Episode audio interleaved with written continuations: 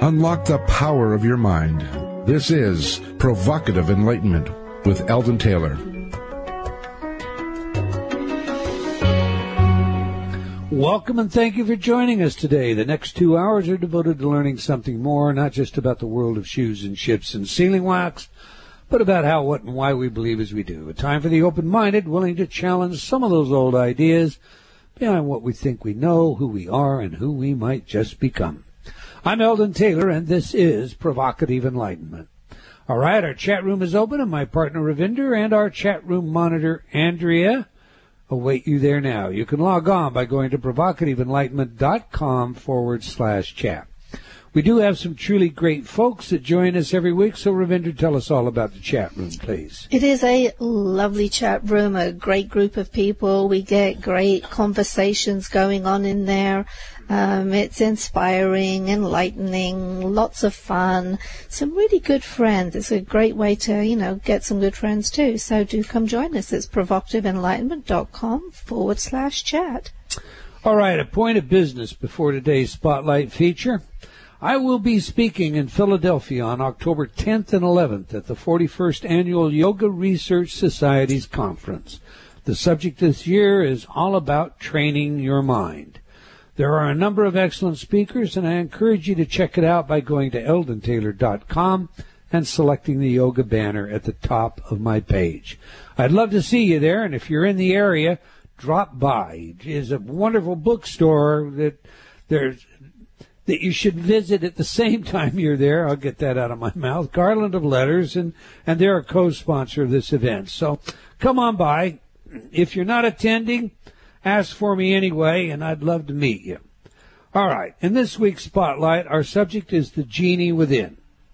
If you look at Goodreads for quotes from authors, the first one you find under my name says this, quote, the absolutely awesome, incredible power of belief is the genie in your life. Close quote. Indeed, in my book, I believe when what you believe matters, the bottom line takeaway after examining all of the science can be stated this way. Everything you believe matters. Imagine this. Within you there is an awesome force with a potential creative power that can express your fears and worries just as quickly as your desires and ambitions. Indeed, just this past week, a new study announced, quote, negative spiritual beliefs are associated with more pain and worse physical mental health, close quote. The researchers found that folks who felt it was their karma suffered much more than those with no such belief. In other words, if your belief system includes the idea that disease and sickness are trials of punishment, then the suffering will be much more intense. Now that makes perfect sense when you think about it because expectation becomes perception. Let me flesh that out some. Many believe the reason the Incans were taken in by the conquistadors was due to a prophecy regarding the arrival of gods. The late scientist Candace Pert argued that when the Incans first saw the arriving Spanish ships, they believed the prophecy was coming true as they had never seen ships like this before. They had no frame of reference, and as such, when the men with what appeared to be golden hats started to come ashore, what they saw were gods walking on water. Because of the belief, there was no resistance until it was too late. Expectation, that of the imminent arrival of gods based on prophecy led to this fatal perception. Over and over, research informs us that what you truly believe is what you manifest. Now understand, what you manifest is based on your perception. So there is a circularity here. Recent studies have shown that there is a difference in the brains between the optimist and others. In a headline appearing in Medical Daily, we are instructed that optimist or pessimist brain scans show positive and negative people really do think differently. The study revealed not only a different hardwiring, but the necessity of a different approach when helping your pessimistic friends. You can't just tell them to be positive, for that's a strategy they don't understand and won't work. Instead, the approach should be one of evaluating the problem in a reasonable manner. Just as we are hardwired in ways that direct our optimism, we are hardwired to believe. The brain is a believing machine, and I have blogged on this one many times in the past, so suffice it to say, our very nature requires that we believe. We must rely on our understanding of the world, or we will go crazy. Literally. Imagine how you would behave if you disbelieved gravity and were ever prepared for its sudden suspension. We must believe our mothers will care for us, or we could never find peace, even as a tiny infant. So believe we do. Now, Franz Anton Mesmer, Mesmer taught the world a great lesson about belief. Using magnets, he was able to manipulate our so-called animal magnetic properties. He could magnetize a tree and lead a patient to the tree and the patient would instantly be cured. The number of cures Mesmer is reported as achieving are nothing short of miraculous, but it turned out that Mesmer's magnets were not curing anything. It was the power of the authority and the subject's own suggestibility that brought about the cure. Belief in the cure was the cure. Expectation preceding perception once again, or as William James, the great American philosopher, put it, quote, belief creates the actual fact. Close quote. In the delightful book Kidding Ourselves by Joseph Hallinan, this sort of cure is called the medicine of imagination. Placebo research has demonstrated that given the right authority, some placebos are as effective or more so than the real treatment. Indeed, according to Hallinan, many of today's so-called wonder treatments are themselves nothing more than Mesmer's magnets. Hallinan is specific about some, citing several studies, including those on tapping and acupuncture. To support his case, he reviews this famous study where subjects were told they were being treated by acupuncture, when in fact they were only touched by toothpicks. The group receiving the toothpick treatment received every bit the same relief as the group receiving actual acupuncture. In my new book, Gotcha, some startling numbers are revealed by way of the number of physicians that routinely prescribe placebos for their patients. This is a worldwide phenomenon, and in the UK, 97% of the doctors surveyed reported prescribing placebos. That's a little higher than the United States, but more than half of American doctors have admitted to prescribing placebos. Now, why would they do that? Simple. Because it works. Bottom line, belief precedes expectation, which leads to perception. And perception is all we have. Your thoughts on this one, Ravinder? Oh, you covered lots of different areas there. Um, the, one bit that I did like was just a very practical application when you were talking about um, how you communicate with optimists and pessimists, and you can't just tell a pessimist everything's going to be fine. You know, there are different personality types, and I've, you know, there have been times I've tried to help someone out and I just couldn't get through to them. Didn't matter what I did. Well, it just comes down to a different uh, brain type, so I have to take a different approach. So I like the very practicality of that little piece of information. You're looking at me quizzically there. no, not really. It's just, you know, hardwired brain, I suppose, does give rise to some extent to personality.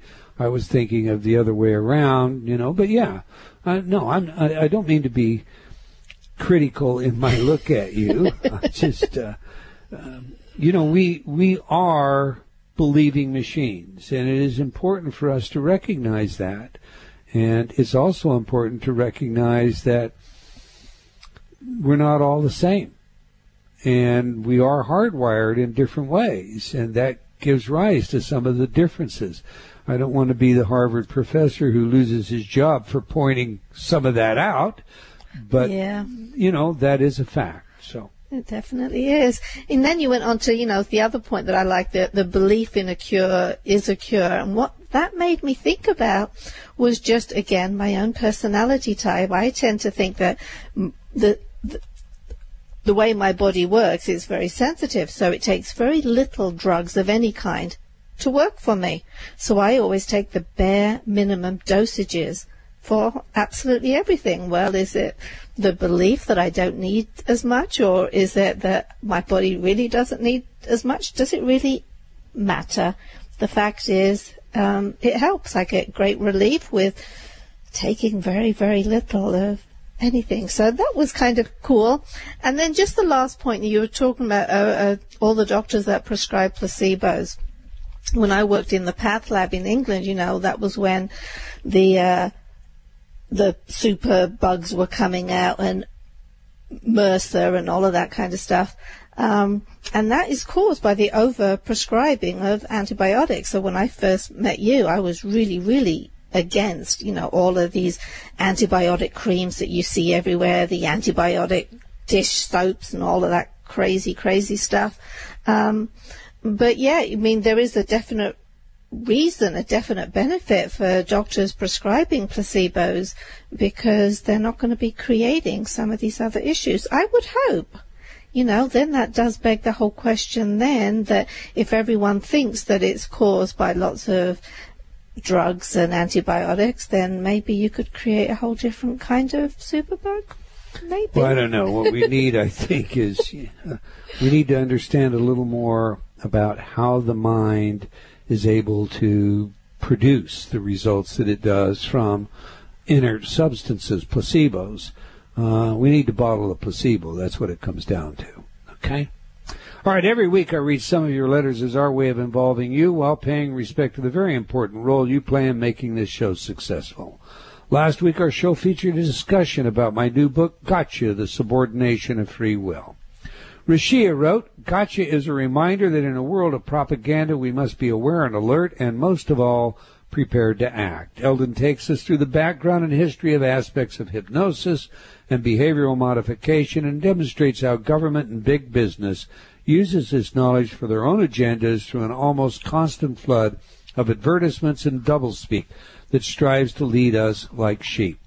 Knowledge is power, and the more big business and government knows about us, the more power they have over us, giving them the ability to do anything from selling us the latest in toothpaste to gaining our acceptance of restrictive government legislations and even wars. Gotcha reminds us of how many of our rights have already been given away for the privilege of what authorities call security or safety, and how those lost freedoms may only serve to give them more power over us. Gotcha is a call to action, is a reminder that if each of us believes we cannot make a difference and don't act because our actions will be too small, then our individuality will eventually be swallowed by those who exert their influence over us. Gotcha is a thought-provoking must-read for anyone who cares about the future of humanity in the 21st century. Thank you, Rishia.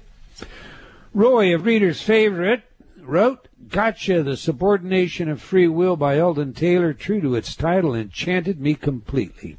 This book tells me what iconoclast Karl Popper has been in science, Eldon Taylor is being so everywhere else. The relevance, I think, of books like Gotcha is becoming more and more clear as we progress in our research in areas like quantum life or quantum biology.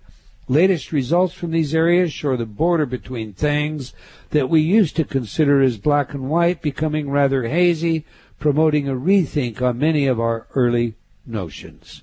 This is a good book. It prepares one to be in step philosophically too with the changes taking place everywhere. Richard wrote, I want to congratulate Eldon on a magnificent new work. I can't imagine researching and logging and sorting all this info, let alone writing it. I hope you sell a couple of million copies. Well, thank you, Richard. I do too. Okay? Roland wrote, I am so high on this book, it's a game changer. Anna wrote, Your InnerTalk CDs are wonderful and I can't thank you enough. I am raising my children on your CDs and they are doing so well that I'm beside myself with joy. Thank you, thank you, thank you. Well, thank you, Anna. Ravinder and I relate. We raised our sons on InnerTalk as well, and not only have they become outstanding young men and scholars, but they're both doing a lot to help other people.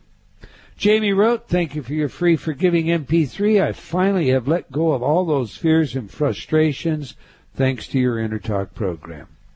Well, you're more than welcome, Jamie. And for all of you out there, remember we offer a few free InnerTalk programs to assist you on your path to personal best. Just go to InnerTalk, that's I-N-N-E-R-T-A-L-K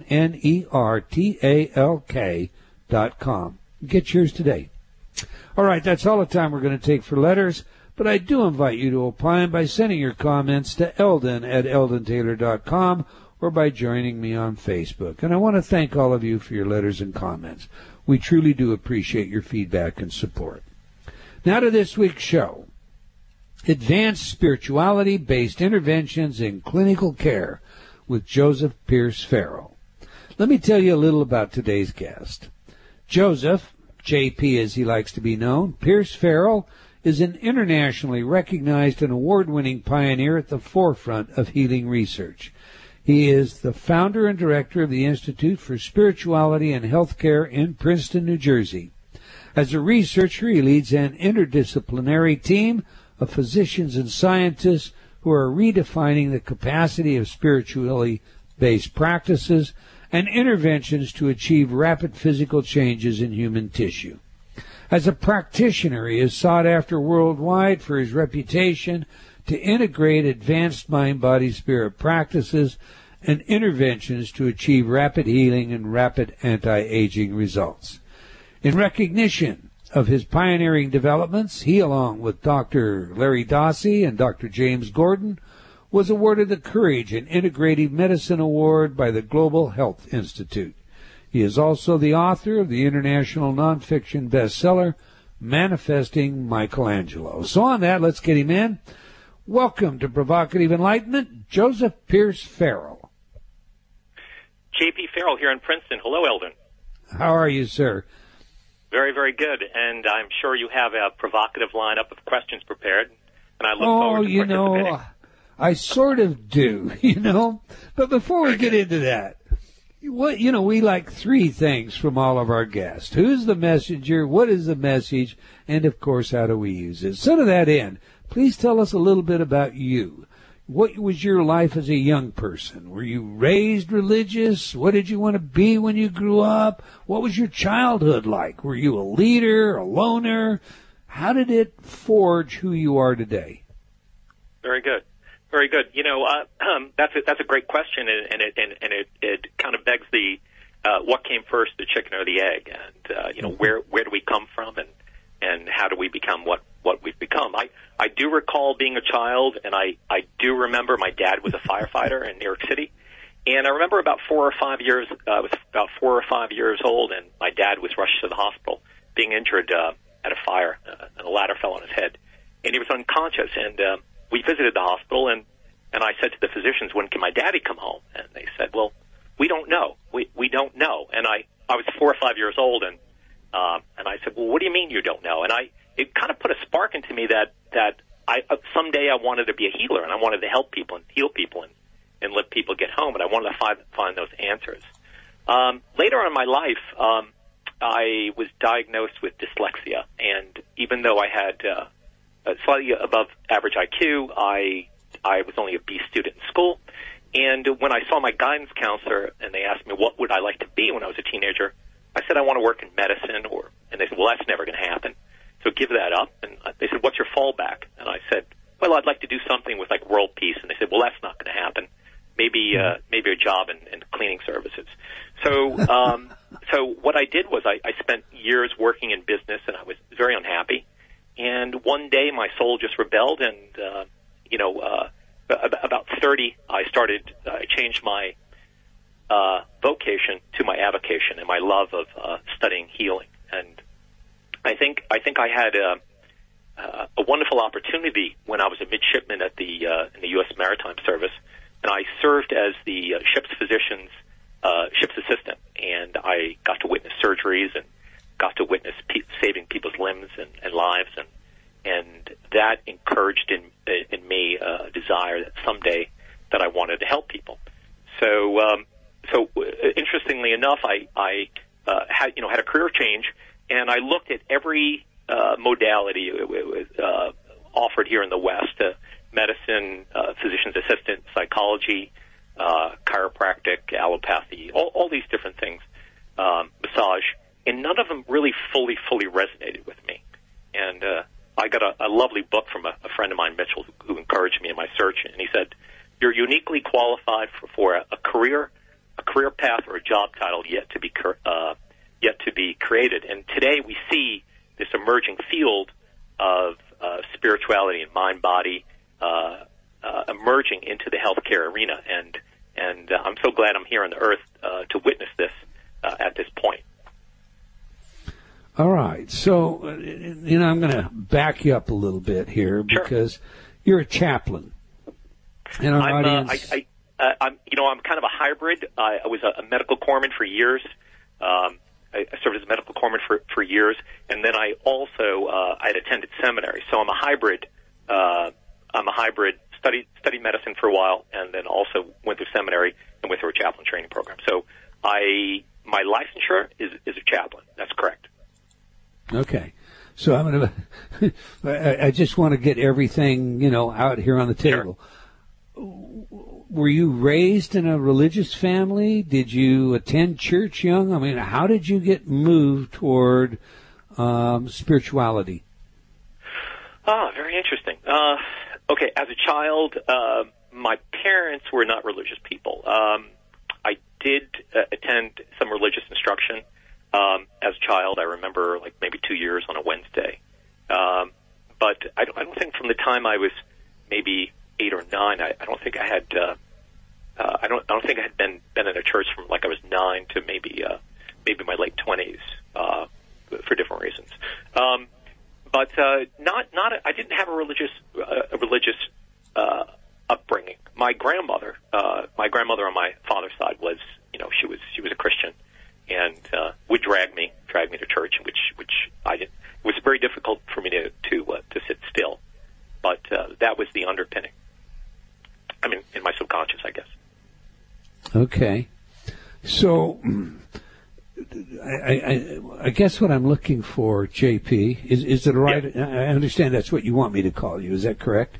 Sure, absolutely. Okay. All right. So, uh, what I'm looking for is at what point did you did you merge these two together? Because that's what you really done. You've merged your medical experience with your chaplain training uh, to bring about a special kind of spiritual healing. What, at what point? What what was the catalyst to do that?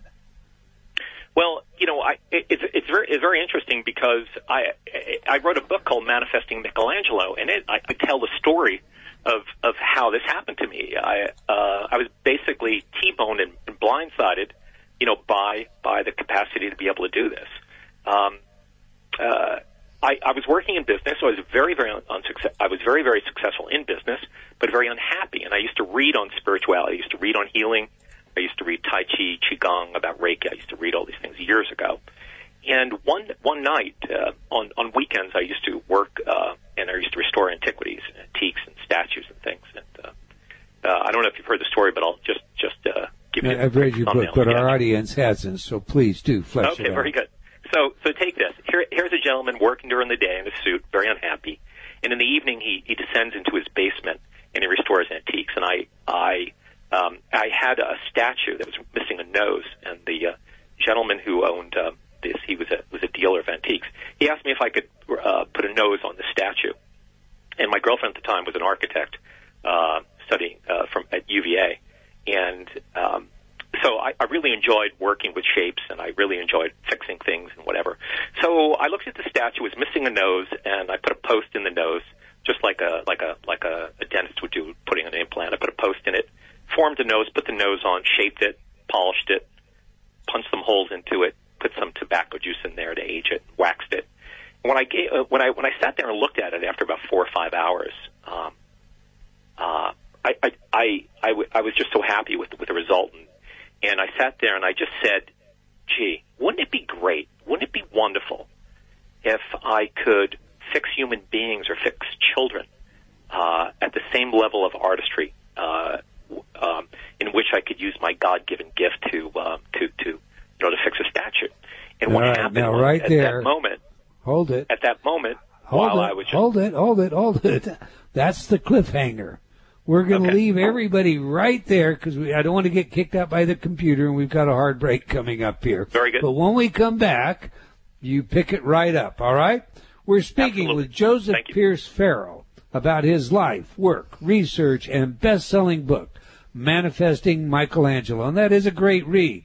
To learn more about uh, Joseph, visit his website at spiritualityandhealthcare.org and or josephpiercefarrell.com. Okay, remember to join Ravinder and Andrea in the chat room. You can do that by going to provocativeenlightenment.com forward slash chat. Do stay tuned. We'll be right back. You're listening to Provocative Enlightenment with Eldon Taylor. A silent battle has been raging for the territory of your mind. Like a virulent virus, the effects are spreading. In Gotcha, Eldon Taylor explores the 24-7 bombardment of information designed to manage your thinking. He demonstrates how new sound bites are championed into personal awareness, becoming memes of the culture. And this results in framing and reframing classical positions, causing adjustments to personal values and history itself. Your every decision process is being managed and manipulated. Gotcha exposes the arrival of the Orwellian age in full-blown technicolor. In laying bare the current uses of the many sophisticated techniques, Eldon reveals what it is we need to do in order to avoid allowing others to puppet our thoughts. For details, go to eldontaylor.com backslash gotcha. Unlock the power of your mind. This is Provocative Enlightenment with Eldon Taylor.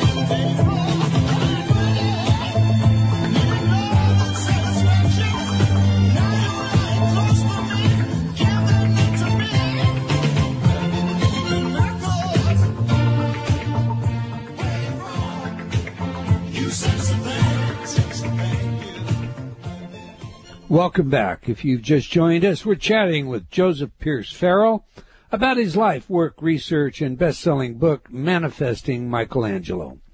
Now we ask our guests for three pieces of music, three of their favorites, music that has some genuine significance to them.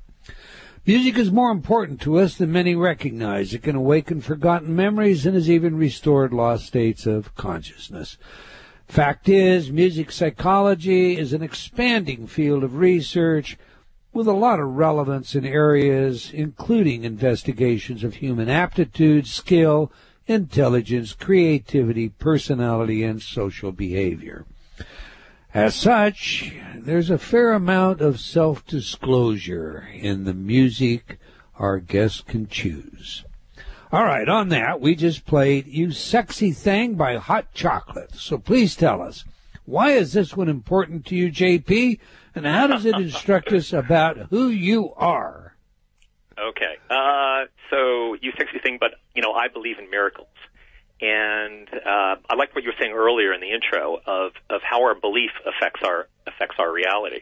And um, I had never believed in miracles growing up, you know, for the first thirty years of my life, but now I'm a uh, I'm a an absolute believer, and I, I love the uh, I love the saying that. Um, a, a miracle won't make a believer, but believers will create miracles. And I think it's the belief um, a belief that activates some type of mechanism that allows allows this this this uh, mind body spirit interface to to somehow that combine to kick in and it will allow allow us to manifest and orchestrate and to co-create things that um, that would uh, that would would seem impossible to some people but but but we've all so many more people now these days are experiencing uh, manifesting you know their dreams you know and making these things come true And this song, the lyrics to this song, uh, they support that? I believe in miracles. I believe in miracles. Okay, Yeah, you sexy yeah. thing about hot chocolate. All right, sir. We left the audience just kind of hanging. Um, Okay, I'll drop the bomb. Get ready. Go ahead. Okay, so for uh, I'm just going to give a little uh, uh, recap. Um, I live in New York, and I live uh, right next to the ear, nose, and throat hospital. And each day, I was walking over to my to my uh, finance job, my business job that I didn't like. And each day, I I I I I'd pass the ear, nose, and throat hospital, and I'd see these disfigured children getting out of taxis and coming from the subway, and their faces uh, covered with wrap and bandages, and I.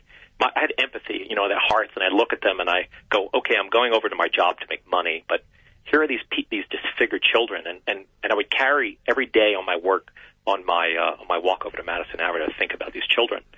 So um, I decided after after this, after months of passing these children, that I, I was going to quit my job, and I didn't have a kind of jumped without a uh, a net. Uh, didn't have a fallback plan, and uh, my my girlfriend and I went out for dinner, and she said, "So uh, any any what have you decided to do?"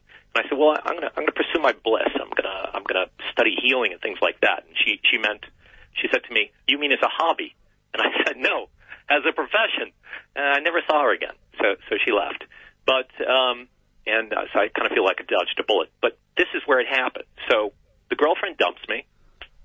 I'm unemployed, and um, I needed to make some money. So I used to restore antique. I started restoring antique, antiques in the evening. I had a I had a basement studio where I'd restore antiquities, and I was restoring a statue with a missing nose. And I put a post in the nose. I formed a nose. I carved it. I polished it. Time just went by, four or five hours. After five hours, it was perfection. It was restored back to um, to, to, to, to its beautiful, beautiful state. And at that moment, what I, what I, what I was thinking was, how wonderful would it be if I could restore the face of a disfigured child's face or a disfigured kid's nose with the same give, uh, God-given artistry that I have to do a statue? And as I thought that, I, you know, just dreaming, just dreaming, just dreaming, I just had this uh, joy in my in my heart, like, wow, that would be great. That would be a meaningful life. Wow. And I was sitting there living truthfully under an imaginary circumstance full of joy. And at that moment, a light exploded right in front of my, my face, three, four inches right in front of my face. And, and, and I lost my sight. Completely lost my sight. I'm sitting there in a basement in New York, jobless. My girlfriend just dumped me. I'm blind. Hmm. What do you do? I, I, I just, I, I just sat there for moments. And I just realized my brother said you should know how to dial your phone 911 with your eyes closed. You should memorize where the numbers are. And I didn't. I couldn't find 911 on, on my cell phone. So I just sat there. Just breathing, thinking, "Oh my God, I, I'm, I'm to. I'm 40 years old. I'm, I'm blind. I'm homeless.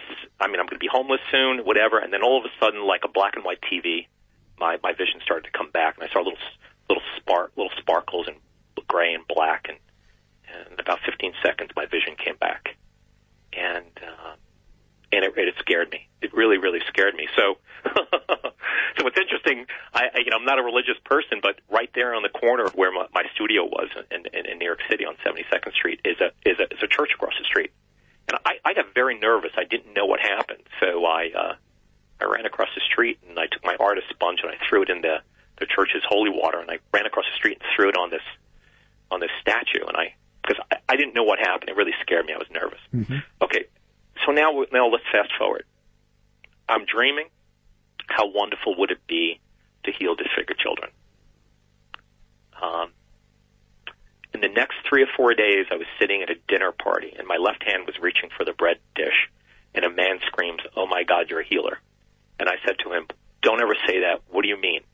And he said, "My hand's been paralyzed for 20 years, and it just came back to life." Um, so uh, uh, that you know that that story went around, and then people were starting to bring all these different types of sick people to me, and with different incre- incrementing levels of difficulty. So the uh, next day, somebody came with a, a paralyzed arm, and that was healed in minutes. And then somebody came with a, a bleeding ulcer, and that was healed in minutes. A person came with arthritis, and that was healed with minutes. And then somebody called me up and said, "I've got a disfigured child, and he's had 30 surgeries on his face, and he's really, really disfigured." And I, my, my heart had so much joy because I was looking for a disfigured child to work on, just like Michelangelo searched for weeks and weeks and weeks to look for a beautiful piece of Carrara marble to carve the David out of. And when she called me she says, I have a very, very disfigured child. So he says, I want you to meet him and his mother. So I went, I met him and his mother, and I looked at the boy, and I was so happy. I mean, he was so disfigured. Uh, he was so disfigured that he told me when he walked down the street, dogs would bark at him and kids would like scream at him. He was truly disfigured. Uh, but I was just, I was just full of joy because this was the piece of Carrara marble that I that I w- was looking for to uh, to manifest, you know, the power of uh, a mind, body, spirit interface to to change. So I, I pulled him aside, and his name was Sammy, and I said, Sammy, I said, uh, he said, you going to help me? I said, Sammy, I'm gonna. I'm going to give you. I'm going to make it look like Brad Pitt. I'm going to give you a beautiful, beautiful nose. And he said, "Really?" And I said, "Yeah." And the, the the people there pulled me out of the room and said, "You can't tell this child this. He's going to believe you. And if you let him down, um, he, he's going to be devastated." You know. I said, "No, we're we're going to heal his face." So three, four days later, I had him in my office in New York, and I just sat him there, and somebody put on a music by Aretha Franklin. I had a professor uh, from Harvard standing over my over my uh, right shoulder. Uh, the mother was sitting there, and uh, I closed my eyes and I I connected to source. I held an intention. I opened my eyes and I looked at this disfigured face, like a glacier on top of a mountain, and uh, opened my eyes. And as I looked and I held the intention and the empathy, all the scar tissue on his face started to melt and break down and move and ripple. And uh, I turned around and I said to the professor, I said, "Are you seeing this?"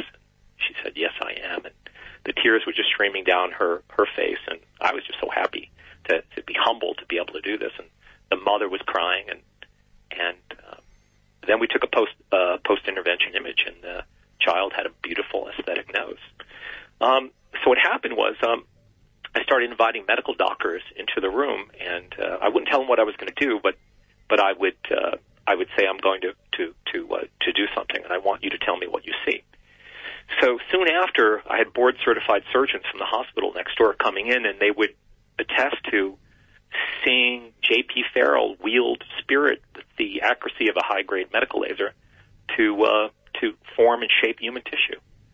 And uh, at that moment, I got together with, with a group, and we formed a foundation, and uh, we decided that we wouldn't talk about it, that we would just do evidence-based research, and we document them. So I did uh, I did 50 of these cases, and I went I presented at the Aspen, in Aspen at uh, Yale Club at, up in Cambridge, and and I just kept it under wraps, and I started documenting and building a big body of evidence. And uh, when it was all done, and I had all of these cases of dis- disfigured kids and and people and faces that I had changed and, and healed, and removed scars, uh, we gave it to a surgeon, a top top surgeon on Park Avenue, and we asked him would you please uh, review the pre-images and the post-images and see if there was a benevolent treatment effect from zero to four? Uh, he wasn't paid. Uh, he was very excited, and he it came back and um, he had scored a 96% efficacy rate in achieving benevolent treatment effect in, in, in, all- in these uh, in these 25 um, participants. At the very end, he said to the surgeon on my board, he says, "Whoever the surgeon is who did these noses, please don't have him come to Park Avenue. We don't need any more uh, competition." At that moment, he said, "It wasn't a surgeon; it was done by a healer." And he said, "Oh my, can I retract, you know, the uh, the blinded review?" And he said, "No, you can't." so um, ever since that, uh, I have worked with a, a committed uh, team of physicians and scientists, and we now have a laboratory in Princeton, and um, we had uh, operating tables and surgical surgical lights donated by uh, a top medical uh, uh, supplier in New York, and and um, we we now are um, doing this on a daily basis here in Princeton, and the, and the surgeons come in and watch. Now, the interesting thing is, and you'll appreciate this, Eldon, as a you know as, a, as an expert on the mind, bringing the surgeons in, a new surgeon every other day, and they stand there and they have their arms crossed as we're all standing there in scrubs, and we have the person on the table with the, their two hundred thousand dollar operating lights, and and and we look at the tissue, and they're standing there with their arms crossed, with with you know basically an attitude like no way, and the tissue starts to move. But what's interesting is their jaws drop, and recently we had uh, we had uh, a uh, Emmy nominated uh, medical cinematographer from New York Presbyterian. He was in a room filming a, a, procedure, and uh, just as I started to do a procedure, uh, the surgeon started saying, "Oh my God, holy XXX! Oh my God, FXXX!" And I was so angry because because it, uh, the you know the film the the the, the uh, taping crew they charge a lot of money, and I was it. But I looked at him, and afterwards I said, why, "Why did you why did you curse while we're?" And he said, "Well, I I I," and what I realized was that he he was trying to um, he was trying to reconcile what he was witnessing with his medically trained eyes uh, compared to what he was taught were the limits of, of the mind in medical school. Right. And um, that's why I think that uh, me and the team, and I, I and I defer to the expertise, um, have decided our mission is to explore and document the efficacy of spiritually based practices and interventions to achieve tangible health benefits across a wide array. So just keeping it within the evidence based and documenting these cases, and and uh, as you know, like on our website, we've we're, we're working on everything from soft tissue and scars and disfigurement, burns to shattered bones. Um, Indeed, and, uh, you- building a body of evidence. Your story of Sammy, uh, we have the video on that, and we're going to be showing it in our chat room. That's that's an incredible video, an incredible difference in this young man. Uh, and, and, I, I can thoroughly understand. I mean, I in my mind, I see, you know, that closed down body posture with the arms all crossed. Like, okay, Sure. you know, what, Sure. what kind of huckster is this? Uh, and then, and then the gasp, you know, because Yeah. that's what it is. It's, uh, you know, you, you are showing them something that fundamentally in their mind is simply not possible.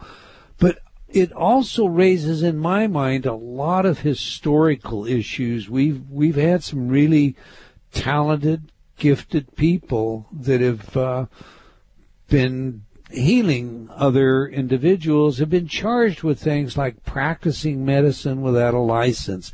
What have you done i with regard to how you've protected yourself there? Well, you know, it, it, what's what's interesting is that um, I I've been I you know I, I went to seminary years ago, and I I've been a I've been a hospital chaplain now for you know over 15 years, and I attended seminary, and I uh, you know, and I'm a member of uh, several professional uh, uh, chaplain organizations. I'm uh, I am uh, an adjunct professor at, at one university, and I'm actually a prof- uh, and I actually teach at seminary. So I'm a I'm a I'm a I'm a chaplain, and uh, chaplains are allowed to minister to the sick. And um, when when these people come in, they are um, they they sign informed consent that we understand that they'll be receiving a you know spiritually based interventions and they must continue with their their medical care. And, and you know what's interesting enough, I I think because I I've stayed out of the limelight for so many years, uh, I've attracted the support of uh, of some ma- major, some very very powerful, influential people, and uh, and uh, years ago in New York, uh, I did receive some grants from um, you know the heirs to to the biggest you know biomedical companies in in New York because they they were so interested in in what I was doing in this uh, in this area. They they gave me grants, and uh, so the the great thing is I, I I for people who are suffering from healthcare, uh, I was very I was very lucky that I received philanthropic support, so that people participating in all these studies ne- never paid anything, and I never touched them, um, and they signed in, informed consent, and I always do the work under with a medical doctor in the room. So you've got a medical doctor either in the room or standing in the hallway. So it's under uh, medical supervision. I am a healthcare chaplain. I, I do have visiting privileges at uh, major hospitals throughout the nation. Um, and uh, so I, I think because I'm working under, uh, you know, I'm, I, I am a board certified chaplain. I, I am a member of the National Association of College and University Chaplains. I'm a professor uh, at the seminary. Uh, I teach a class in, uh, in chaplaincy. So I, I think because um, uh, because uh, you know the state and federal government uh, does not uh, hinder Sure. uh, chaplains from. Uh, you know, it's interesting. I mean, if you, if you visit a hospital today, you uh, who's allowed to walk in your room and, and, and visit someone who's in a coma? Um, and it's basically you have your medical staff, um, or you have your mental health staff, or the chaplain. So I uh, I'm permitted to uh, to to work in the healthcare uh, arena. And I think some other people, like I, I recently, I knew a, a very, very gifted healer years ago, and um, but um, he he had uh, he, he he had actually had a website that he was actually treating and curing people, and I and the the, th- the thing with me is for 15 years I, I never once said on a website that I had ever cured or, or healed anyone, but you know, doctors throughout the world would would write down. What was interesting was to what he did, to watch the knee transformer. What was interesting is to watch him transform a a nose uh, or diminish and lift a nose within four minutes. Or what was interesting was to watch my leg transform. So so I would just let medical doctors testify and say it, and I just wouldn't. I would just keep my mouth shut because you know I'm simply a uh, uh, I'm not a medical expert, so I let the medical experts speak and uh, and, uh, and and and let them offer their expert testimony. So to answer your question, um, uh, chaplains in this country, and it's really wonderful that in the U.S. that um, that uh, you know the division of uh, church and state that that uh, chaplains, uh, whether and I work but, with a but you've chaplains. taken you've taken Sorry? the extra steps. I say right, but you've taken the extra steps because you know that consent always staying under the umbrella of ministry as opposed to you know advertising or taking money or da da da da da. Um, that's that's what's protected you. Then those, you know, today we, we have all kinds of mail order ministers, as they're called. Sure. Yeah, of course. and and uh, and they often obtain ministerial status for the entire or the sole purpose of Uh, um, you know helping Yeah, other sure. people for a fee sure. and uh, so uh, in the area of medicine that's just not now you you really have me here though now you have this skill you have this this gift you're a conduit is how I would think of it uh, for a source that is beyond yourself uh, fair enough Let me let me touch on, touch on that, Eldon. I please you know there are two schools of thought there. There is uh, one is the bucket theory, and one is the you know the hose theory. So one is it's coming from you, and the other one is uh, you're a conduit; it's coming through you. So I, I ascribe to the second one. I'm I'm simply uh, just a conduit, and uh, the more I allow my personality, my techniques, my ego to step out of it, and the more I just surrender, uh, the more powerful it, it will come through me.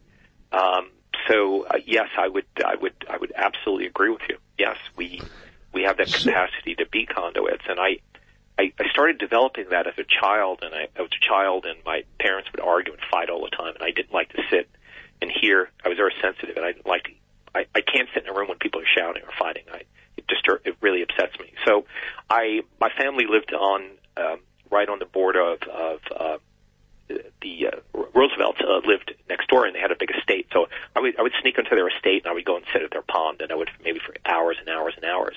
And it was almost to the point where the periphery of me and my being and my mind uh, would would would would start to break down, and I would become uh, one with the environment. I would sit there in stillness, and I could feel I could feel I could feel my you know I could feel the the life force of you know the grass and, and, and everything just permeate me, and I was one with it. You know, and uh, if you sit in, in in a marsh like that. Uh, uh, everything from the ripple of the water to the breeze, and you become one with it.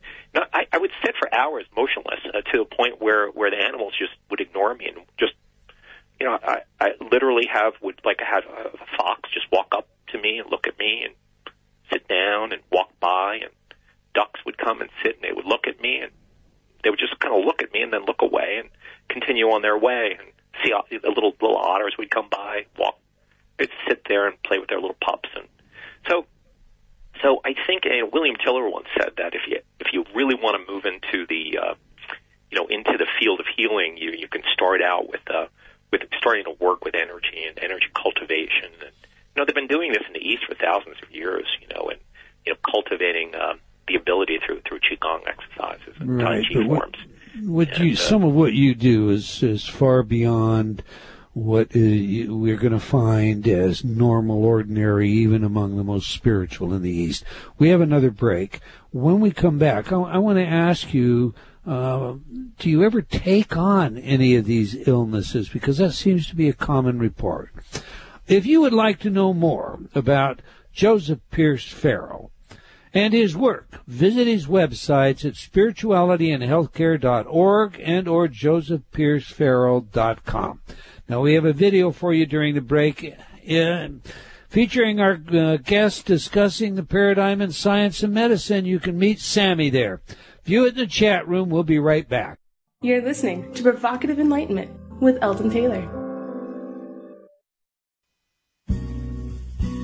Change has never been easier. Whether you wish to lose weight, stop smoking, build better relationships, become creative, enjoy ultra prosperity, or simply relax and promote self healing, InnerTalk has been repeatedly demonstrated effective in the most rigorous of scientific studies. Our customers love InnerTalk. Sean wrote, I have struggled with bulimia for over 30 years and have never been able to lose weight without restoring to it until I used InnerTalk.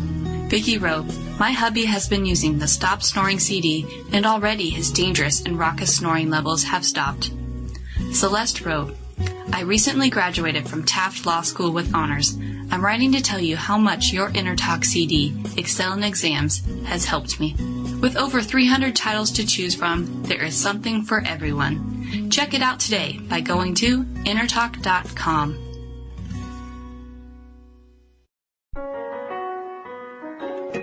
Unlock the power of your mind. This is Provocative Enlightenment with Eldon Taylor.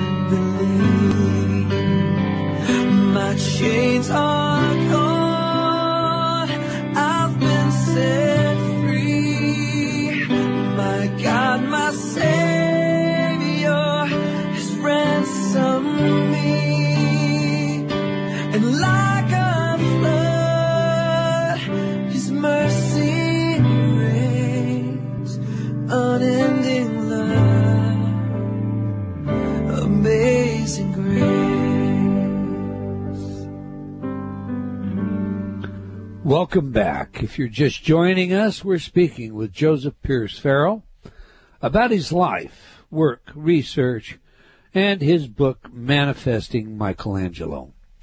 Now, JP, we just played your second musical choice, Amazing Grace, performed by Chris Tomlin. I think by now our listening audience has an idea as to why you might find this one special, but you tell us, please.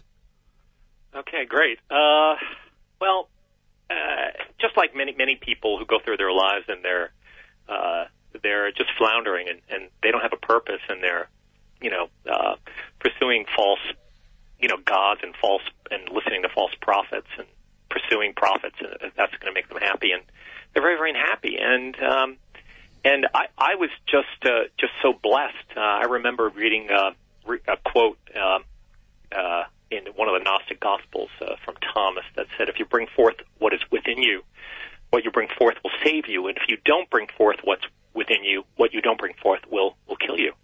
And I was just so blessed to um, to have this experience where, you know, I knocked on on the door and and uh, and uh, and you know, and, and it answered. And uh, now I, I I just feel so blessed and, and humbled to. Um, to be able to, to go to work every day and, and with my team of physicians and, and scientists and, and chaplains and, and uh, research coordinators and, and just and just witness this out in the world and you know this ancient healing wisdom still exists. You know it's interesting. I I'll share one little thing that one of the one of the board members, one of my co-board members at GHI in New York, uh, we were doing some preliminary research. Uh, James Gordon, uh, who's the chairman for the Mind Body Institute in Washington and and one of the deans at George. Uh, uh, Georgetown Medical School. Uh, he gave me a copy of his book Manifesto for New Medicine, and in it, he's, it, it basically says, you know, given the uh, the evidence coming out uh, and the effects of distant healing and, and, and prayer, um, this has brought uh, far more provocative, co- controversial elements of the world's spiritual traditions back into the discussion of effective therapies, and at least potentially within the compass of modern medicine. James Gord says this suggests that the healing in which, and I'll say it, Jesus instructed his disciples might still be, 2,000 years later, a vital component of healthcare. Wow. So there's there's a crack. You know there you know there's an ancient healing wisdom that uh, uh, in, in, in, in, in, in the ancient cultures, and I think that scientists uh, were allopaths, and I think in their uh, you know in their hubris, uh, I think they acted too hastily and, and threw all, all that ancient healing wisdom out. Um, and I think we're seeing that creeping back. Uh, well, we are. It's coming back, it's coming back fast. I it's being you're right. I feeded into the children. All the children have seen Harry Potter, so so their their their minds don't have the the limits that let's say you and I when we were kids and whatever. We were told that. Uh, oh, God, I got a great story for you, Eldon. You're going to appreciate this. Okay, please. So next to my office, I have the the uh, the dean and the head of the department of psychiatry, and uh, he's just seen you know all the celebrities and movie stars coming in coming in the office and stuff like that. And, and one day he comes into my office uh, and he said, well, "What are you What are you doing here?" And I started showing plates, and he said, I said, "Well, I we we work on disfigured kids, we work on the lame, we work on the sick, we work on the paralyzed." And and he said, "Well, what modality do you use? Do you what, what drug or what surgery?" And I said, "Well, we we we we do it with a with a mind body spirit connection." So y- now you have to understand he's an old world trained psychiatrist. Right. So he's looking at the medical doctors in the room like, okay, somebody quickly get a straitjacket. Quick, did you hear what he said? This, so this, the doctor's looking at the other doctors, basically saying, this person thinks that a human has the capacity through yoking the mind, the body, and the spirit, and he can affect matter and tissue outside of his body. So we, so that in the, uh, uh, you know, in the medical indexes is would be con- considered a psychosis. That's so, correct. uh, and the doctors turn to look at them, and they were all board certified, you know, physicians with major medical, and they said, "Yeah, we know. We we we're, we're here watching them do it. Isn't it a blast?" so the psychiatrist ran out and ran out, and he, he he would not make eye contact with me in the hall of the the medical facility, and uh, and then a cou- few months later, he co- he came back and he said, "Oh, oh, okay," but but uh, really, you know, and I I think I think that when when somebody's trained uh, with what the limits are, and uh, they're so invested in that. And then something new comes along. Um, uh, I think it's very frightening to the old guard or, or people who uh, are still living in a, under an old uh, Newtonian, uh, you know, mechanistic paradigm. That I'm sure that it thing- is. That's that's So, why I asked you about what you were doing by way of protection because what what happens whether you know it, it is the greatest healers of the history that we Sure, can look yeah, at wow. someone it becomes jealous or someone you know is so convinced uh you know I'm, I'm reminded of Galileo who brings the Oh, clerics in to look in the telescope and they're Sure. They're convinced he's painted dots on the end of it. They can't believe what they see. Yeah. They're that rigid in their thinking, and then then of course they have to defend it. And so you know that's when the challenges come up. But you know, it, I, I promised everybody uh, before the break that I was going to ask you about. Do you ever take on? Any of the illness or the condition? I mean, does it exhaust you? Uh, in the healing process, or or are you regenerated? Or tell us tell us about that. What is it like? What it, what does it feel like when you're actually manipulating flesh and bone lifetime? Okay, Eldon, I'm going to answer that. I'm going to answer that question. But first, I, I just want to touch on that on the on the last point. I, Oh, I think that I think that medicine um, is a market-driven industry, and I think that people are now asking to see integrative healthcare. So, and then that's why, you know, Dr. Oz, you now see Reiki in the operating room. I think this is like amazing. We're seeing this happen. But the, the thing, the thing why why no one's really attacking our group of, of doctors and surgeons and chaplains that are all licensed and and we're supported by the, the top, you know, uh, some of the, the top families in, in the nation. Um, and I think no one, that the reason why is that we're not doing a uh, we're not doing a revolution here. We're not replacing anyone. It's we're doing it within medicine, within we're doing it within healthcare, and we're we're assisting in an evolution. So we're not we're not. And also, I think probably if I were to uh, you know put a shingle out in uh, in New York and saying, "Hi, this is the school for you know miracles," and I I started teaching people, yes, people would get jealous and, and uh, physicians would lose income and then I think that would be a problem. But I'm not at that point. Uh, I am in conversation with certain uh, big educational groups who Yeah, I'm want to see a ask you about fellowship created uh, to uh, the title of the show to uh, to integrate uh, advanced uh, healing interventions in clinical care.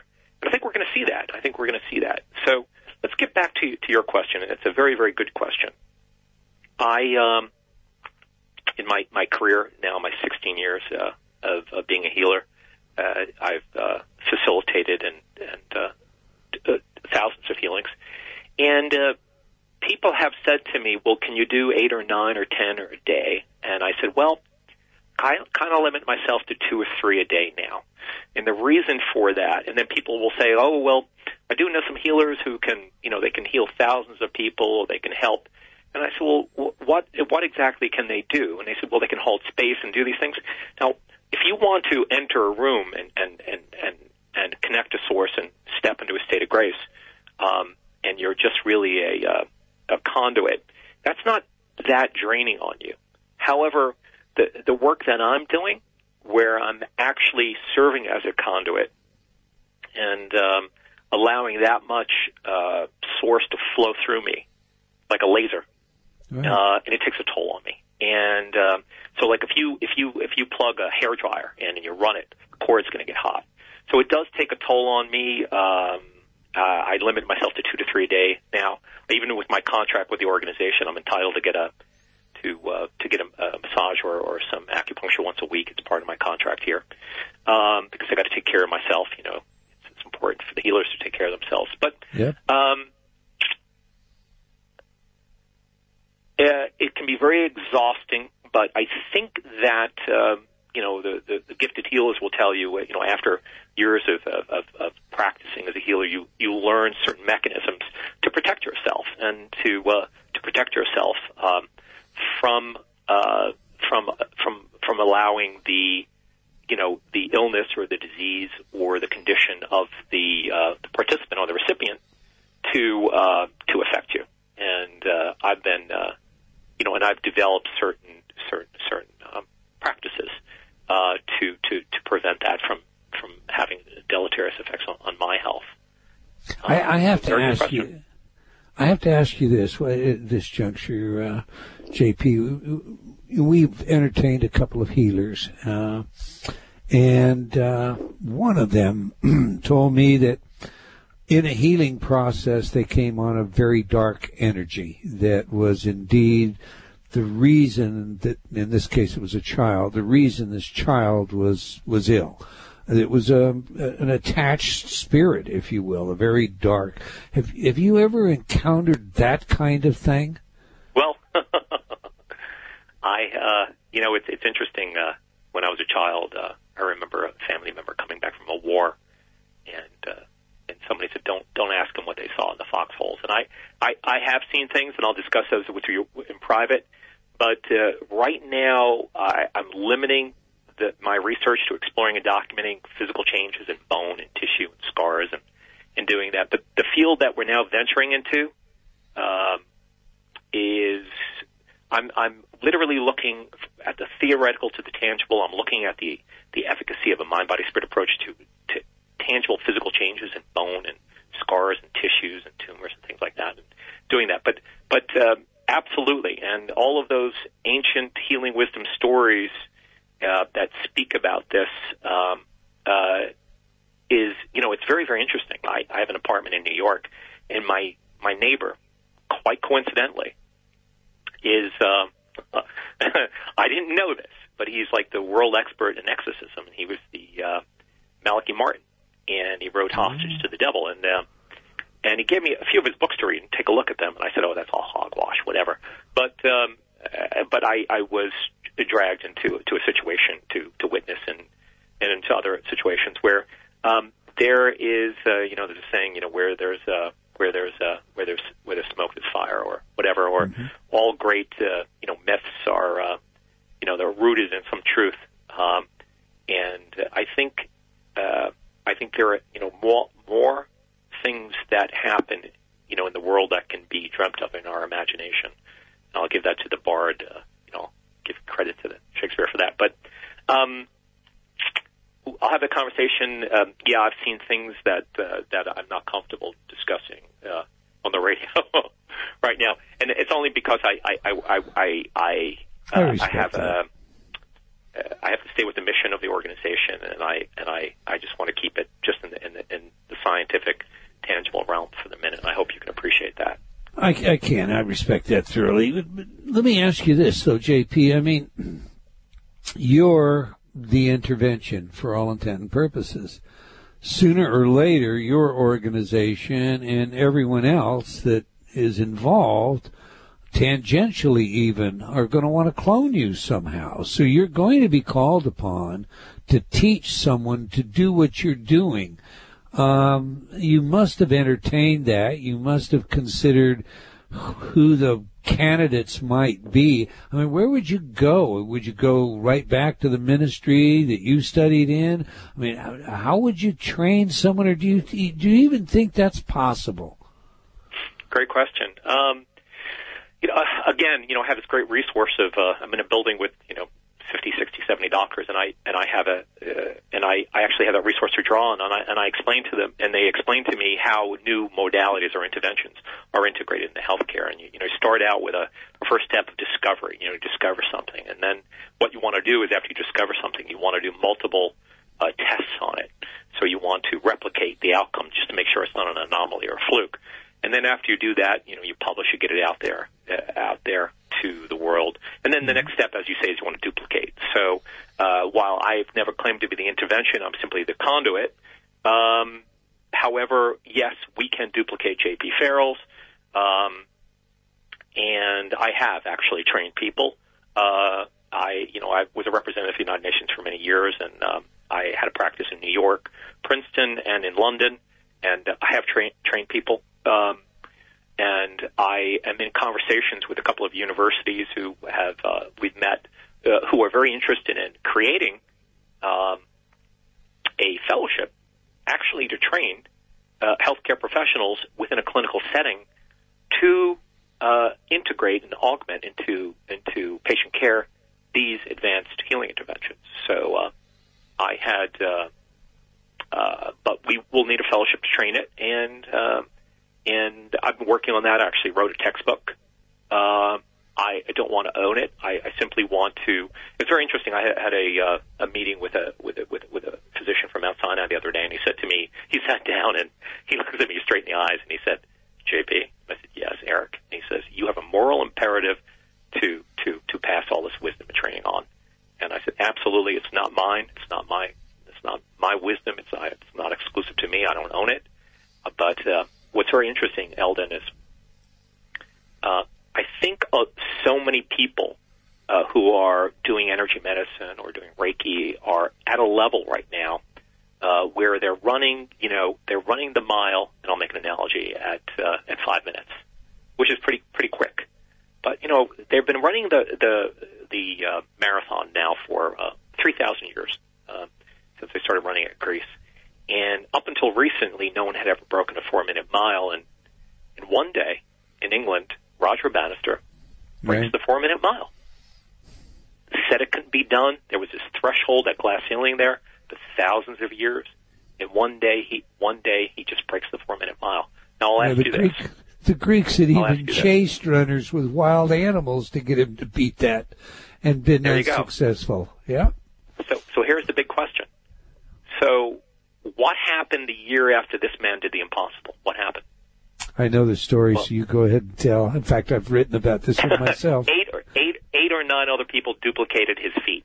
Hey, So, what's interesting is I have brought um, uh, both from the secular community, people who are just working with energy, and I brought people with who are, let's say, more, uh, uh, you know, who are who are like work with under a faith of, let's say, Judaism or Christianity, and and I brought them in, or uh, you know, Sufis, and I brought them in, and uh, observing, observing something that in their subconscious think is possible, and then observing and experiencing it will allow them to expand and remove the cognitive obstacles in their brain to know I can go that go that much further.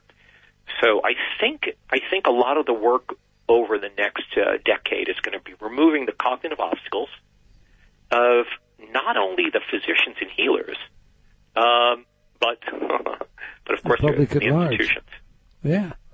My wife, who is very spiritual today, uh, probably, you know, always has been. I don't mean to change that life, but, but she was trained as, of course, a scientist. Uh, if you heard the setup piece, you know that she worked in a path lab and, you know, she's a microbiologist and da da da da da. When my oldest son, who at the time was just two, fell ill as a result of stress and moving. I took her, I took him to a non-traditional physician. She'd also had an MD from Tulane, so you know she was skilled in both. And she, this is 20 years ago now. Um, she used qigong. And he came home feeling great, bouncing and bumping. I mean, it was you know, instantaneous. And my wife was not happy with that at all. We had to Right. see a traditional physician the, the very next day in order to verify that, you know, there wasn't something still going on and he was just covering it up. So it, th there can be these major blocks, even in people who who are aware that this sort of thing is possible. So I suppose, in a sense, uh, you want to comment on that, Rav? You're telling tales on me. Telling, ta- yeah, I mean, but it's right. I mean, it was my firstborn son, and I was panicking. So yeah, I wanted that authority figure, that traditional authority figure, telling me it was okay. Yeah. So I, I, I No, think JP, you're absolutely right. What you know, your major hurdle is going to be breaking down those cognitive barriers within and without the medical tradition, um, the so-called allopathic uh, Sure. Sure. science, uh, in, in order to advance this. But but when you do, I mean, I I, I think what you're saying is that once a person sees what you've done, that that pretty well breaks up. I mean, seeing is believing. I guess that's what it comes down to. You can say it's not possible, but when you walk away and you don't have an explanation and you've seen it, you you have to accommodate that. We and and that Absolutely. that takes our markers and it moves them out. It, and, and and I begin to then think about you know like how how do you change the larger sense? I, I'm reminded of the story of the hundredth monkey. Uh, You're familiar Yeah. with that, aren't you? So Sure, do you think the collective consciousness? Do you, do, you, see in your lifetime reaching that hundredth monkey point? Wow, what a fantastic question. Let me let me let me speak to, to those three questions. Okay, so first of all, you know, I I, I the interesting thing with me is I'm a very clean cut looking guy, and I, I just look like a a banker or something. I look very clean cut, and and what I do is I I dress in the garb that they give me at the at the Institute for Spirituality and Healthcare in Princeton. So I dress as a research scientist, and so I kind of look like an authority figure. And people come into to my office, and then they sit and they talk with me, and and there it's almost like their subconscious knows it. This is a professional professional person. So it, I almost look because I have the lab coat on with the initials after it, and that they're it's palatable. It's it's able to receive it. But um, you know, uh, I've read all Larry Dossey's books, and uh, he's, a, he's a great mentor of mine. I, I can I've had the pleasure of meeting him, and and and, and that's a beautiful quote I have in my office, and I'm going to read it for you. Very quick. And he says, you know, he says what he says what I'm saying here is that the psyche has ways of manifesting far beyond anything known to materialistic science. He writes, You need to get a feel for what's at stake here. The reason that many of the dedicated materialistic scientists are so infuriated over the mere discussion of prayer or distant healing or Reiki or something, it really begins to call into question their worldview. It calls into question the adequacy of materialistic science upon which these people have staked their careers, identity, and self-esteem. So that's what we're up against. We're Yeah. up against, I'm, you know, people I'm going to have you hold um, it right there. Larry's been on the show. Um, we have another break. After the break, let's come back and let's pick it up. We're glad you tuned in today. We know you have many choices, and we're grateful you chose to join us. We love your feedback, so please join me on Facebook and or drop me an email at Eldon, that's E-L-D-O-N, at eldontaylor.com. I love sharing your letters and comments on the show, and that's a great way for you to participate. We'll be right back following this short break. You're listening to Provocative Enlightenment with Eldon Taylor. Gotcha. The explosive new book by New York Times bestselling author Eldon Taylor explores the 24-7 bombardment of information designed to win the hearts and minds of the public. He demonstrates how new sound bites are championed into personal awareness, becoming memes of the culture. Your very decision process is being managed and manipulated, and the quest for discovering your real self becomes exponentially more difficult, if not impossible, as a result. Pre-order now. EldonTaylor.com slash gotcha. Hi, I'm Eldon Taylor, and you're listening to Provocative Enlightenment Radio. I'm so glad you could join me as we tackle those tough questions in search of the answers that really matter. But remember, this is a journey we are undertaking together, so I would love to hear your thoughts as well. Please send your comments to Eldon, that's E-L-D-O-N, at eldontaylor.com. You can also join in the conversation by joining me on Facebook at Dr. Eldon Taylor. That's D R E L D O N T A Y L O R. Now, back to the show.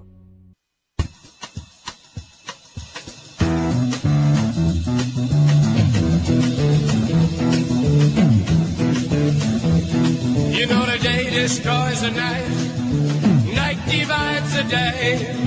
Try to run, try to hide, break on through to the other side, break on through to the other side, break on through to the other side, yeah.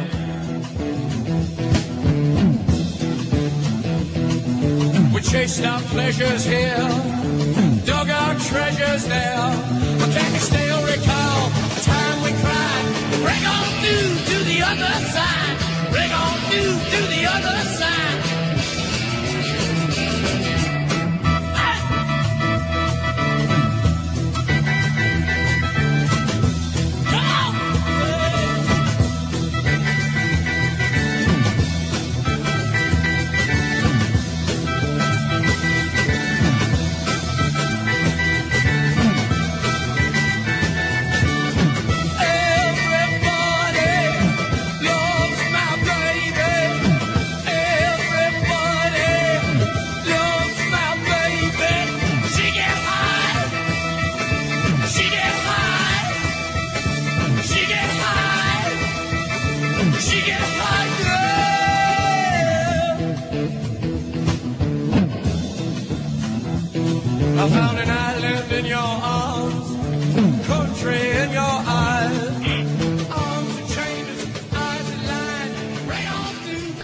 Welcome back. We've been chatting with Joseph Pierce Farrell about his work, research, and book, Manifesting Michelangelo.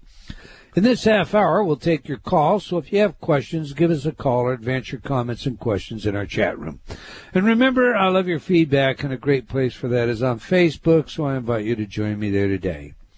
All right, JP, we just played your third musical choice. I guess this one could be called I Get High. I Get High. the Doors performing Break On Through. Why this one, sir? Wow, break on through. Yeah, um, love that song. I have that in my car. Uh, break on through. Um, I think I think what we're seeing, Eldon. Um, I think we're we're seeing the end of like a like a second dark age, and uh, the signs are all around us. I mean, you know, in the in the old dark age, they used to think that the Earth was flat. And, they had all these erroneous beliefs. And uh, of course, you know, all new uh, innovations and all new discoveries are initially received as heresy. So I think uh, we're breaking through. We're breaking through uh, to uh, we're breaking through the other side. And, and what I mean by that is, is we're breaking out of this kind of materialistic, mechanistic world. We know that there's a lot more, um, a lot more uh, happening that affects our lives and our health. Um, than we can uh, perceive with the with the five senses. So we're breaking through.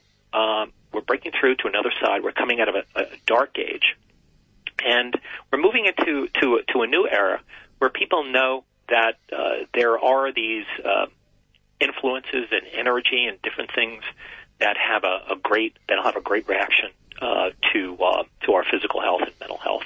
So we're seeing a change. Um, you asked a very good question um, earlier um, and basically, you know, uh, the hundred monkey. And will we see this in our in our in our lifetime? This change where people will move from like kind of a, uh, a mechanistic kind of belief system construct to uh, to accepting and and, rece- and believing um, that uh, that we, our mind, our our our mind, body, and spirit, and our belief system can actually affect the environment. Where where now this that's provocative. I mean, that's really provocative can our mind, body, spirit interface, if yoked together with some practice, can it affect physical matter and tissue? Well, the evidence is there. James Gordon, chairman of the White House Commission on Complementary and Alternative Medicine, recently said the evidence is there. All we need is a change in consciousness. James S. Gordon, MD. Okay, so here, here, here, here's where we are right now. This is where we are, Eldon. The evidence is there. Um, it, it, it's it's known. A lot of people have known. A lot of your listeners uh, have experienced healing. They know it. They know it's efficacious. They they've they've seen changes happen, and but the collective consciousness um, uh, of of this country uh, has not yet accepted that. Now, you asked if, if we're going to see this. If we're going to see this in my lifetime in 100 years. I think we're going to see this in the, in the decade. I think within the decade or maybe even less, maybe five or six years, will, the collective belief system will move to the point where, yes, a mind body spirit interface and our belief can alter our environment around us. And let me give you a beautiful illustration that gives me hope every morning when I wake up and I have a little poster in my office of uh, of the Wright brothers. Now, I'm sure your audience knows the story of the Wright brothers, but here's two two two two two men, not highly educated, build bicycles, and um, uh, one day they're walking along a beach and um, they see a, a seagull, a dead seagull, and they notice that the seagull's wing is curved, and so they go home. And they get some uh, canvas and they and they stretch it. They stretch it over um,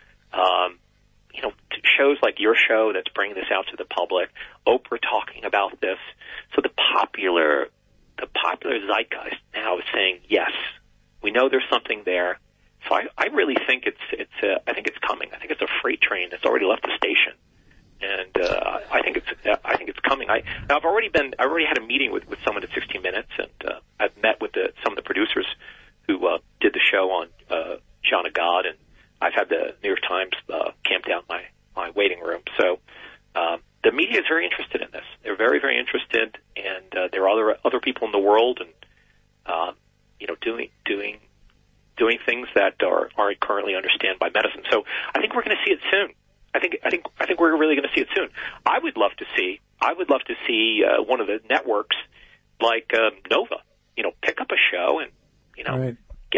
Bill to, uh, Moyer show on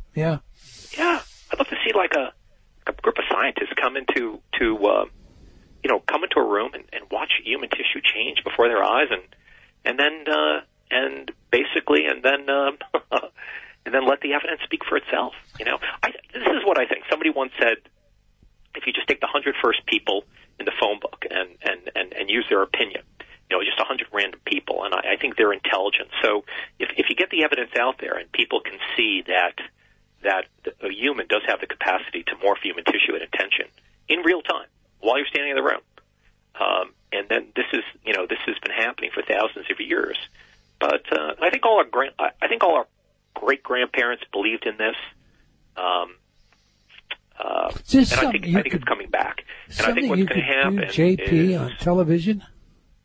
I'm sorry?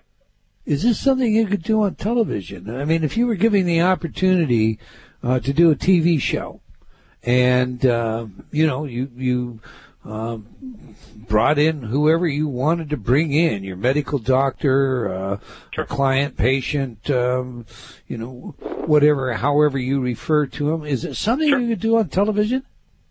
Would I do it? Yeah. Oh. I, I mean, I, I've been, uh, you know, I've been for 15 years. I, I've, I've been working, and I, I, I've decided that I'd work within academia and within a clinical setting to, to bring this change along.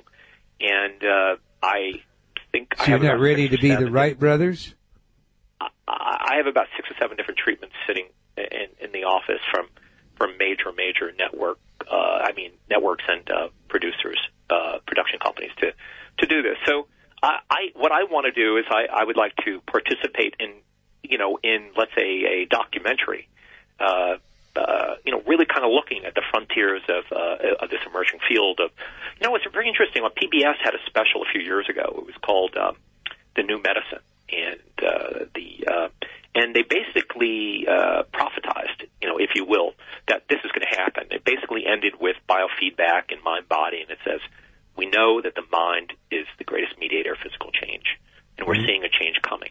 So I think we're ready for the next step. Um, I'm just so glad and happy to, to have done my part in it, and um, and I'm just uh, you know probably retire in 20, 25 years, and I just know that uh, you know the younger people who are coming along and you know people in middle age right now who are moving into the field as their professions. I think we're going to see some uh, really Olympic gold athletes in in this field of the mind body and mind body spirit. I think we're going to see some some amazing people coming through. Uh, you know, they say uh, sometimes art uh, copies uh, reality, and you know the you see we've all seen the movie The Matrix. So I, I think we're going to see um, very very gifted people come along, um, and we'll no no longer be able to go back and and think that the world's flat. All right. Well, you know, I guess I, I- I have so many more questions of you, but I, I need to take questions out of the chat room. I'm not going to. Sure, of course. I'm going to do that first, and I'm going to bounce back to you because I really want to know. You know, do you do? I mean, can you do this healing at a distance? I I want to know. Um, you know, if we've got these new mind, body, spirit healers involved how much emphasis is the spirit versus the mind? I mean, where is the placebo? Where do we draw the line? But hold Great on to that Eldon, and 20 other questions that I have.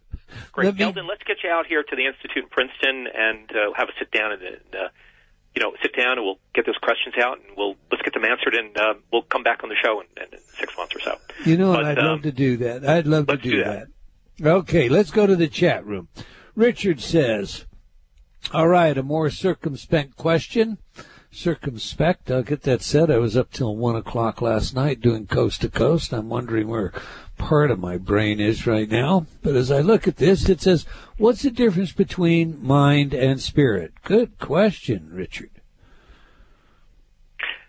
Okay, I'll, I'll take a stab at it. You know, it, it's interesting. Um, people uh, people are always posing questions to me, and I, I simply, you know, and I want the audience out there listening. I, I want you to understand that I, I don't profess to be uh, uh, have all the answers to these questions, and uh, we're all on their journey. We're all exploring it. I'm a I am a practitioner. I'm somebody who, you know, the difference between a neurosurgeon and, and uh, somebody who uh, studies neurology. And I mean, some people who study the brain and the brain chemistry are um, typically are the, the the really gifted academics. And then the neurosurgeon is is simply the person who's working the the drill and the scalpel and um, and these different things. So so I am I'm a practitioner. I'm the one who uh, does the work, um, you know, five days a week. And I, I don't fully understand. I really believe that we need to uh, continue doing the work. I think we need to continue to explore. I think we continue to document. And more, the more we explore, and the more we document, the more we understand. But I'll, I'll take a, I'll take a, um, I'll take a stab at that. You know, the mind, um, the mind is not, the mind is not the gray lump of tissue inside of the brain.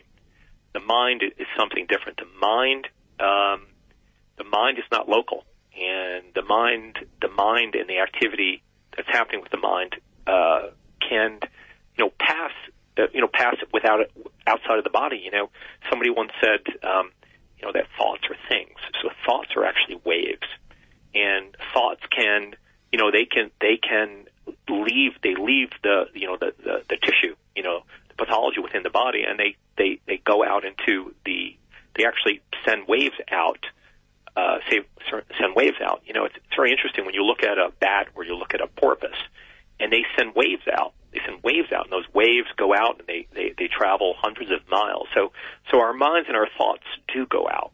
And, you know, some of us, you know, that, that burn very bright, you know, send out very, very powerful. And there are people who purport to be able to receive and, and, and, and receive knowledge and information. But that's not my area. My, you know, my area is, um, using spiritually based uh, interventions in, in clinical care to uh, to gauge uh, being able to change uh, human tissue and achieve uh, benevolent uh, effects.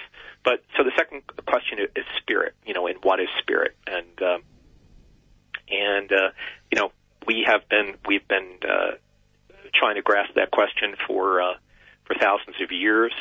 Um, I do feel that there is a split a log, you lift a rock, you you you within you, without you. I mean, uh, there there is a there is a field, there is a source. Um, I uh, uh, there's a saying in uh, in Hindi, neti neti, you know, which means it's not this, it's not that.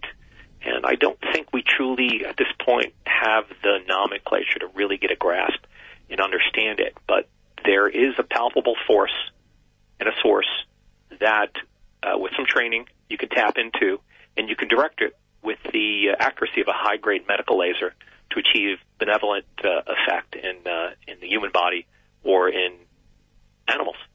So, well, what a blessing! Yeah, that, I had that just gives rise to a question. I have to interrupt here. If you were to hand an amateur a high-grade medical laser, they could do far more damage than they could ever do good. So, this this when you're the conduit, the- what you're a conduit for must be intelligent, because Great you don't have the medical question. You know, training. Go ahead. You know, great. Great you great see my question. You know, Go um, ahead. somebody once said um, somebody uh, I, I gave a lecture at Fordham University recently, and uh, somebody said, "So, so, you, so you're you're bringing you're you're bringing energy through, and and whatever." And I said, "Well, you know, the way I think of energy is kind of like a battery. So, if you hook hook up a device to a battery, you know, the electricity comes through and the energy comes through, but it doesn't really have intelligence. You know, it hits a motor and it does something. Whereas if you hook up hook your laptop up to the uh, internet and you download software, there's intelligence coming through. So, so when when you work as a conduit and you surrender and you allow this benevolent uh, force to come through you, um, it apparently it it or or or the uh, or the the observed, you know, the body, uh, they have this relationship where I have never seen in the thousands of healings somebody uh, somebody being harmed by uh, by having somebody's hand, you know, a foot from them.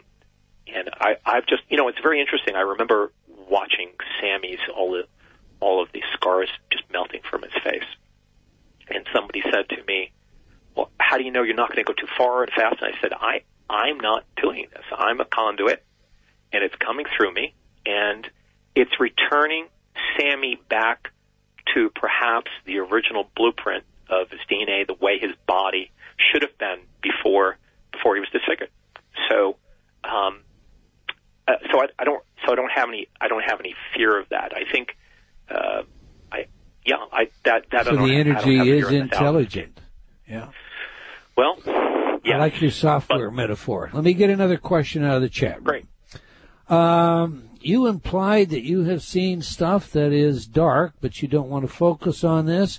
Don't you think this is part of reality too, and as such should uh, be shared in order to provide a? Well, I think you had answered that one. We'll just let that one go. Okay. Well, let me, let me let me just touch on that. I, I you know, I, I'm working on a textbook, and I will offer that as a gift to the healthcare, and I, you know, that knowledge will come out, um, and I'm very happy with that. But but but then there there are these other areas that I certainly do want to look at. Um, I do want to look at, and uh, you know, and uh, I know people who you know are down at Duke and up at Cambridge who are starting to look at that and are starting to realize that you know psychology and it doesn't have all the answers, and we need to look we need to look at the component of the soul and the spirit in this this realm too, because there's because we, we certainly don't want to seg- continue to segregate that ancient healing wisdom and all that body of uh, body of knowledge from from healthcare because there's a lot of people who are can be helped um, and if we all know what the Hippocratic Oath is, the Hippocratic Oath has two two points, and one is we shall no not commit any uh, any any crime of commission, so we won't harm anyone. We won't uh, commit any uh, crimes of omission. So what that means is, um, if there is a modality that can save a life or save a, li- save a limb or or heal a disfigured person, I mean, don't we have a moral imperative to integrate that into healthcare to uh, to save a life, save a limb, remove someone from a coma? I mean, is there a moral imperative if there is an efficacious modality? And I'll let that one uh, let your audience think about that. I think. I well, think the we answer to that is imperative. absolutely, of course. Yes. Of course. JP, we have Yeah. got a, about a minute and a half. I want everybody to know uh, how they can learn more about you. how we might, as an audience, be able to support your efforts, how they can contact you, and, and so forth. So please share that with us. Great. Well, I, I, I, sir, I'm on the board of the Institute for Spirituality and Healthcare in Princeton, New Jersey, and uh, the URL is spiritualityandhealthcare.org. Just spiritualityandhealthcare.org. Institute for Spiritual and Healthcare. You can look at our Facebook page, and you can, um, you know, we, um, and uh, that's where you can learn more about who we are and what we're doing. And uh, we're supported entirely by philanthropy uh, through through donations. I actually you know, what I'd like to have a conversation with you, Eldon, is like we, we do need to get the documentary out there. And somebody mentioned to me today, perhaps we do some crowdfunding. Perhaps we, we, we, we find a half a dozen of the greatest healers on the planet, bring them into a clinical setting with uh, physicians watching, and, and we turn the uh, spotlight on and, and we uh, garner some information and knowledge and wisdom, and uh, we just give that out to the public and uh, let the chips lie where they may. I think it So, would be a marvelous, marvelous idea. Okay. Please continue. I didn't mean to cut you off. So, um, integrating healing into healthcare. You know, this is a concept that, that time has come, and um, you know, it's very fantastic. If you check into a hospital, um, basically you can you can augment your care with some. They'll give you a little menu. It's like a menu of complementary and alternative modalities that the uh, hospital offers, and one will be you know yoga, or one will be massage, and but but healing is, is not on the menu. You know, you you can't say, uh, you know, I'll have this my surgery and this and that. And uh, can I get a sign of healing with that? And uh, I think that I think that people in the future um, will want to see healing integrated into healthcare and no longer seg- uh, segregated from healthcare. And I, I think we're going to see that. I think we're going to see it soon. And we are I seeing it in right, certain sir. hospitals. I do hope you're right. All right. Well, for everybody out there, do go to the website. Do check out uh, JP's work. It it is more than worth your while. And do, if you can, lend whatever support, whether that's a dollar or it's a good word, turning people towards this work. Because uh, you know it depends upon us spreading it. I want to thank you again, JP, uh, for your willingness to share everything with us. Uh, but we've come to the end of another episode of Provocative Enlightenment. I want to thank all of you out there for joining us today. I hope you enjoyed our show and will join us again next week, same time and same place. And do tell your friends. Let's have them join us as well. Okay, until next time, wherever you are in the world, remember, believing in yourself always matters. Provocative Enlightenment has been brought to you by Progressive Awareness Research and other sponsors. Provocative Enlightenment is a syndicated show and appears on other networks. For a schedule of show times, visit provocativeenlightenment.com. If you're interested in becoming a sponsor, write to Eldon at eldontaylor.com.